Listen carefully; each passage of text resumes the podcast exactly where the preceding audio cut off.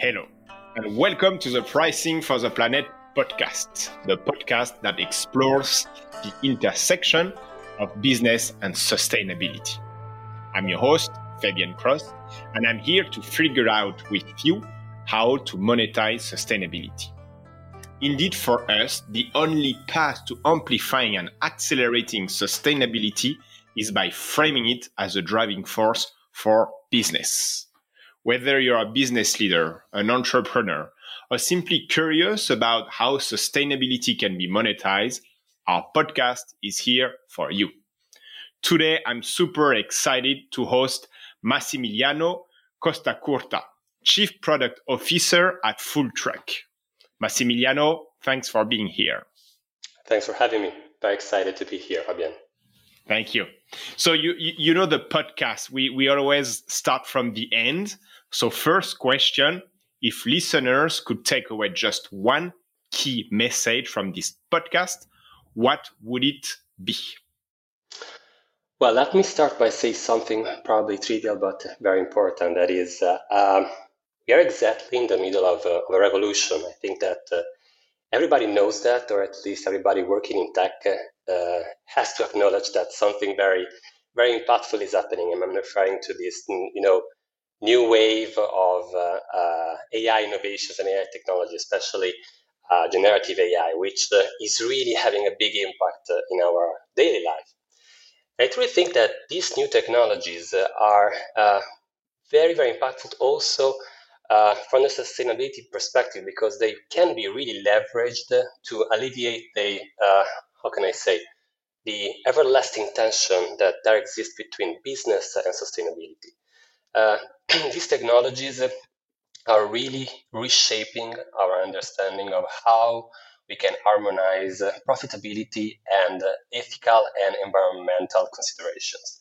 And I'm far from saying that these technologies will say today. So sustainability is a marathon, is something that cannot be achieved overnight. But I truly think that these new technologies can be the key points to do something which can speed up our path towards sustainability. And even more important, sustainability is, has many sides, right? And one of the most important, actually not the most important, but one very important side is pricing, which is not exactly the top of the list conversation that you hear when it comes to sustainability. But prices are very important because they are the interfaces between companies and their market.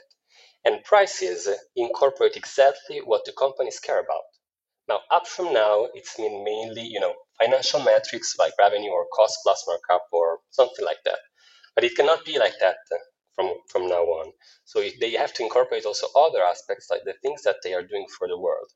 And I truly think that AI methods, machine learning, all the things that we are going to discuss in this podcast can be leveraged to find the right price, find the right balance between prices and long-term sustainability goals of the companies. Perfect. And just like full disclosure, I've discovered you through your great research around multi-armed bandit pricing. Could you delve into this while introducing you?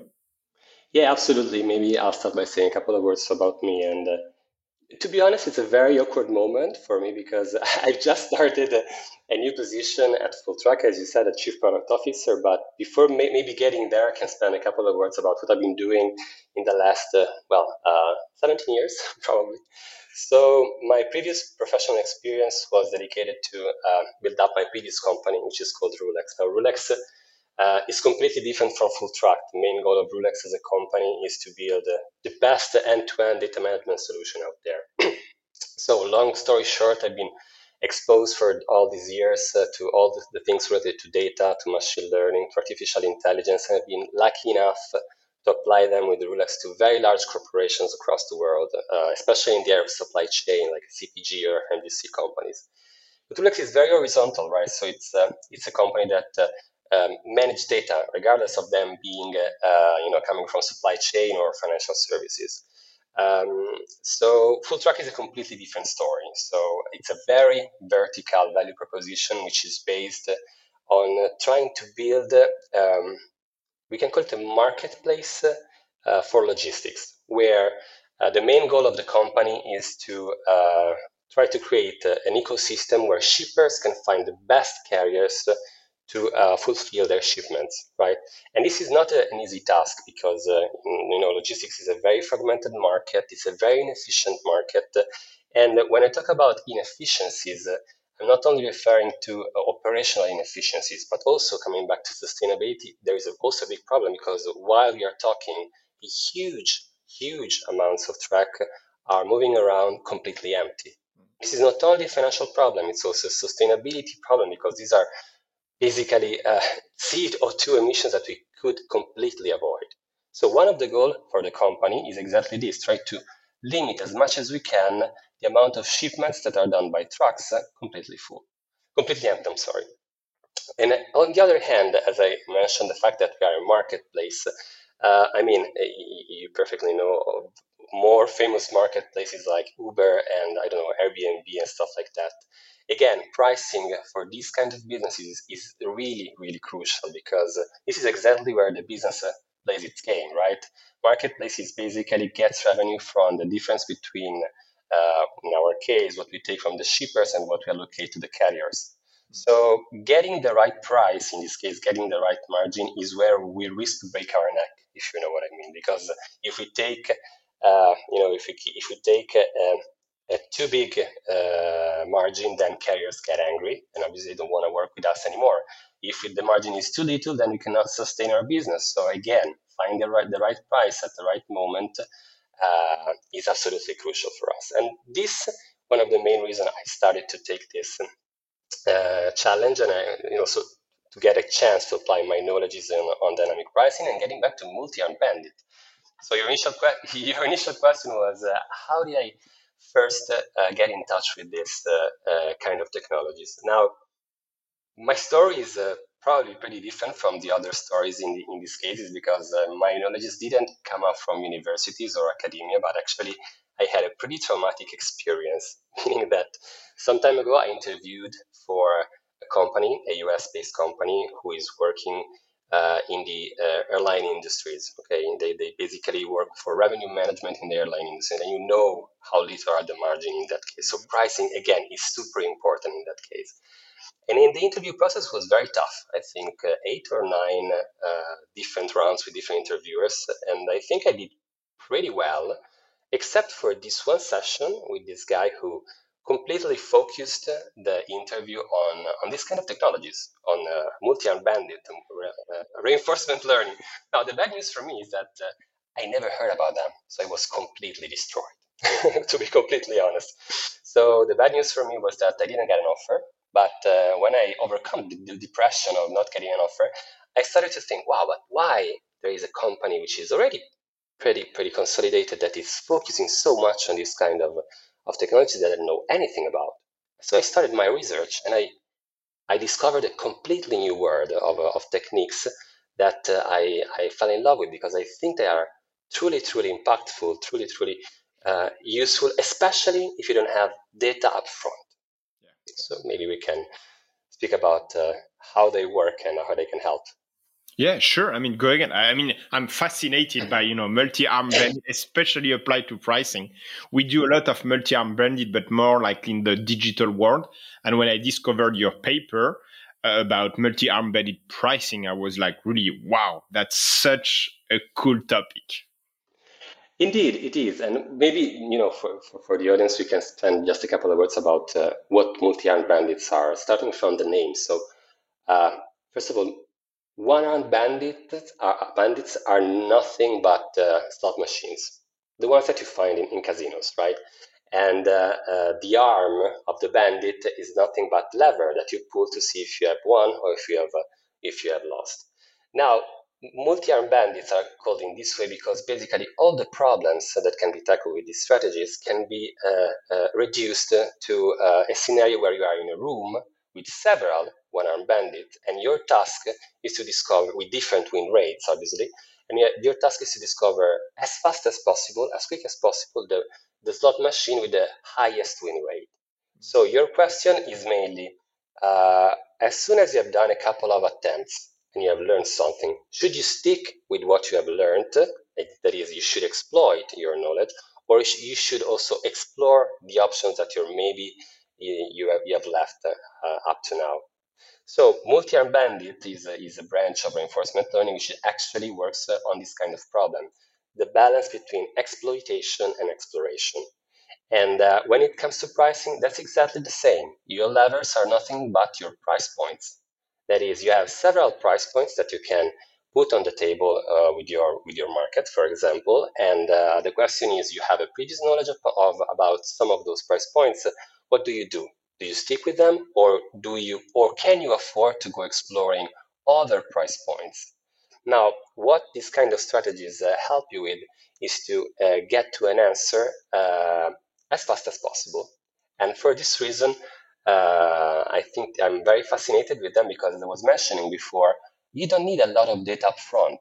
So it's not like machine learning that you have to accumulate a lot of records, like tens of thousands of records, because you get up with something meaningful for you. But you can immediately start.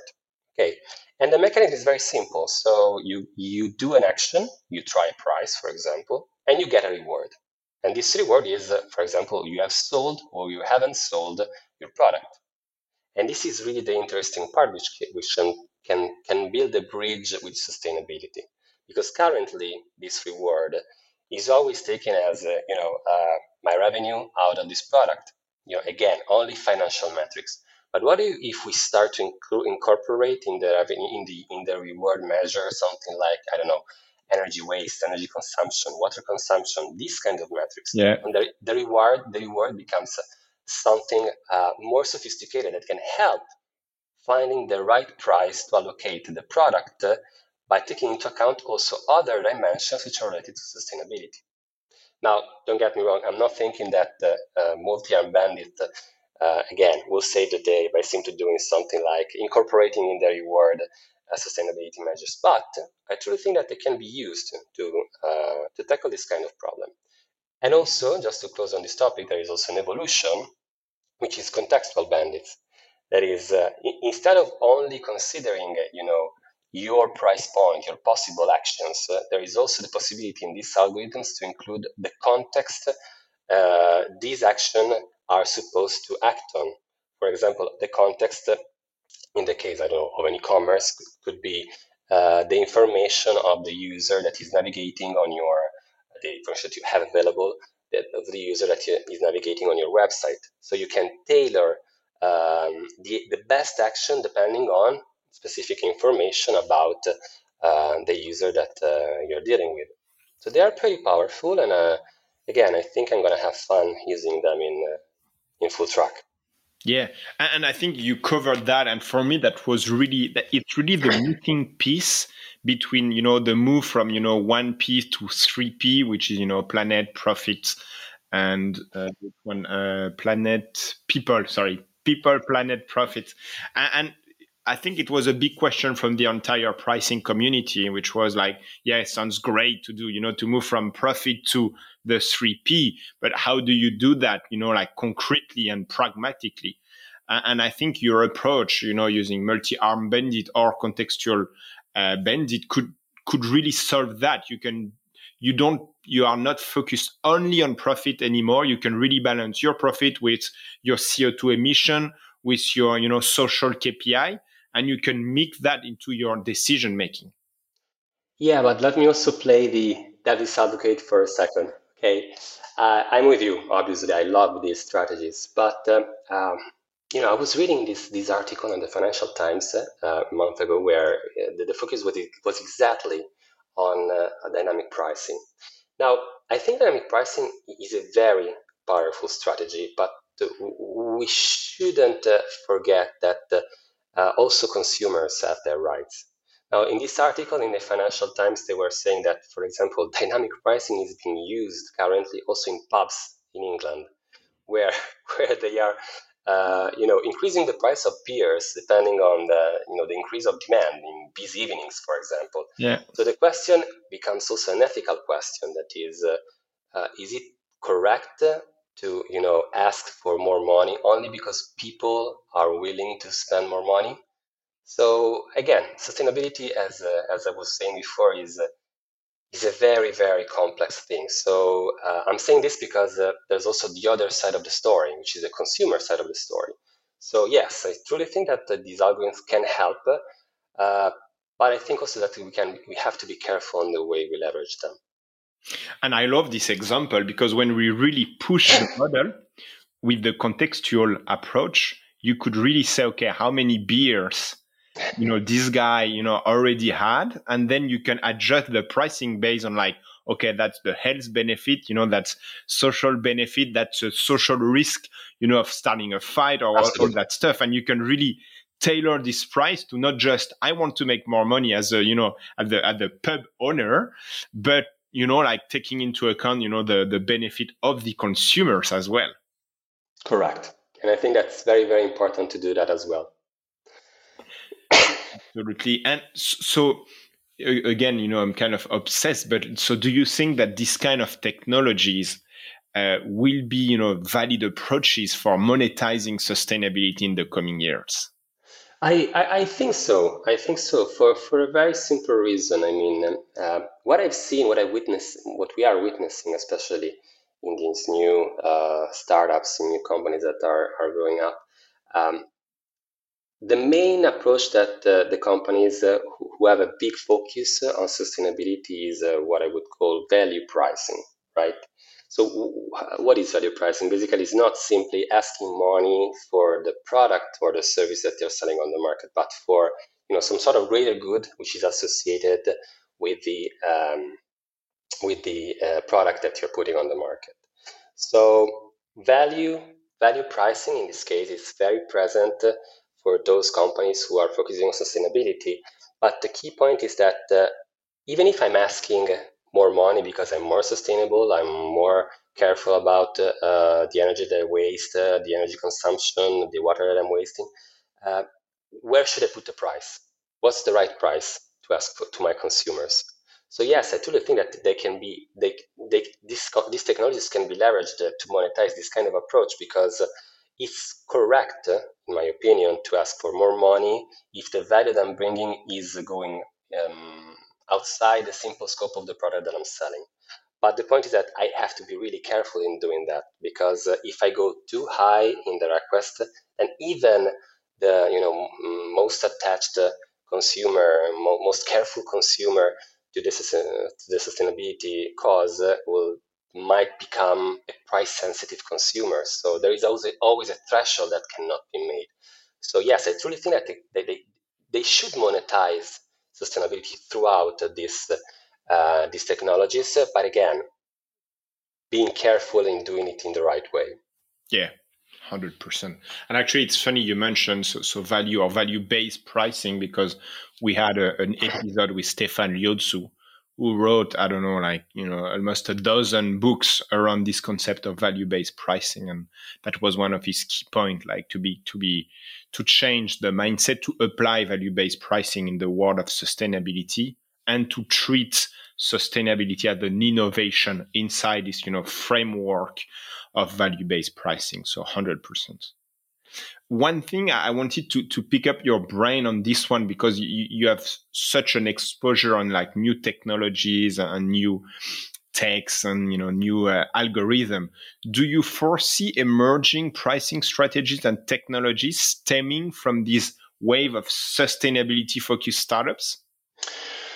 That's a very interesting question. So, well, let me start by giving you the short answer. Well, I don't think that the startups are really leveraging enough pricing in this context. I mean, and this is the result of the huge hype that we see, especially in this moment, due to AI. So if you are, for example, a founder of a new startup, how do you get investor excited? By speaking about pricing or by speaking about AI? So again, I know that I'm teasing you, but this is what I'm seeing, right? So the short answer is I don't think that they are leveraging pricing strategies enough. But still, I've seen something that is going in that direction. For example, I've been hearing some time ago about, I think it was a startup who was trying to put together pricing related to weather conditions. So the startup basically was some sort of utilities energy provider, I don't remember the details, who was trying to create an adaptive pricing depending on the weather conditions. So when the weather conditions are better, for example, I can tap into my renewable energies and ask for a lower fare, right, to my consumer. So I can also somehow educate my consumer to act accordingly to make the energy consumption more sustainable. Now, is it successful? Is that being successful? Personally, I don't know, but I think it was a good idea because instead of putting technologies behind in front of everything, they tried a different approach. So, and this is one mistake that I think founders shouldn't do. I mean, they shouldn't start from technologies. I've been there, by the way. So you should start from business. You should start from what actually really could have an impact on your customers, on your consumers. Technologies comes later. And the same thing applies to this new wave of AI. So again, I know that I didn't really give you very, very meaningful examples, but I think that's a very complex conversation to lead, especially in a moment where everybody's looking at AI, everybody's talking about AI. Yeah, no, absolutely. I fully align, which is actually a good transition because, one other question is like, we see a lot of people like eager to become, part of the sustainability initiative. Yeah. According to you, what guidance would you give them?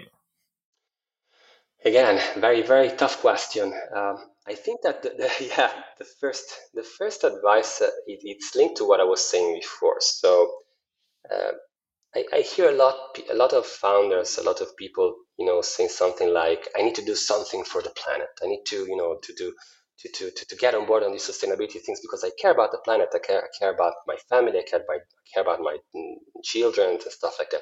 Which is completely understandable, and I share that. But I personally don't think that's the right way to start things. I personally think that it's more important to start from what you love to do. And what you're good at, and then start from there and understand which impact that can have on the planet in the right way. In some sense, FullTruck is the same thing. It's not that we claim to be, sustainability heroes. We are good at managing logistics, but inside logistics there is one thing which is really, really harming the environment, which is empty trucks. Getting around back and forth.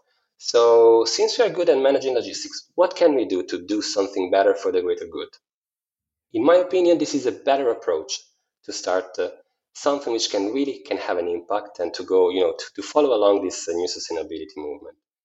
Then there are other aspects, obviously. I mean, it's not that you have to be a sustainability hero to be more sustainable, right? You can start small, for example, by simply changing your habits in your family, in your workplace, by reducing waste and stuff like that. So I think that it's important. The education is very important because the more educated we become, the more we'll be able to create, I think, the most powerful leverage that humanity knows when it comes to change, which is peer pressure.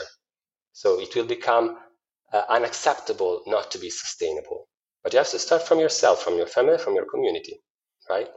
And obviously, it goes without saying, keep being informed with podcasts like yours, understanding what's happening in the world, how things are changing, how the focus are shifting, and, creating a network. I think that these are my advices to be sustainable in our little house.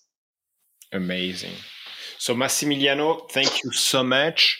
One thing, because I like this podcast because we have like two topics. One is really like, multi-armed bandit around pricing. And the other one is FullTruck. So if the listeners, if they want to hear more about FullTruck, where can they go? They can go on our LinkedIn page so they can follow up.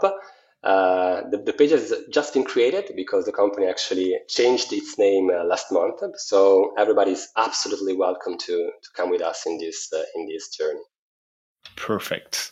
And it's easy to find. It's FullTruck, so like the warning is super simple. Perfect. Again, Massimiliano, thank you so much. Thank you all.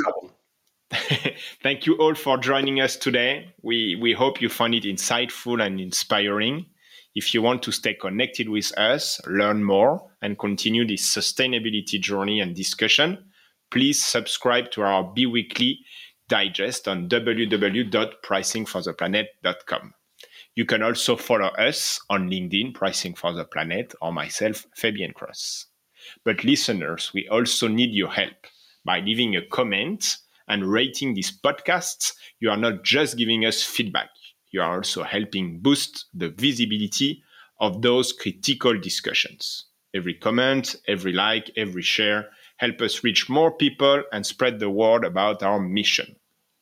And don't forget, the only path to amplifying and accelerating sustainability is by framing it as a driving force for business. Thank you for your time, your interest, and your commitment to sustainability. Be well.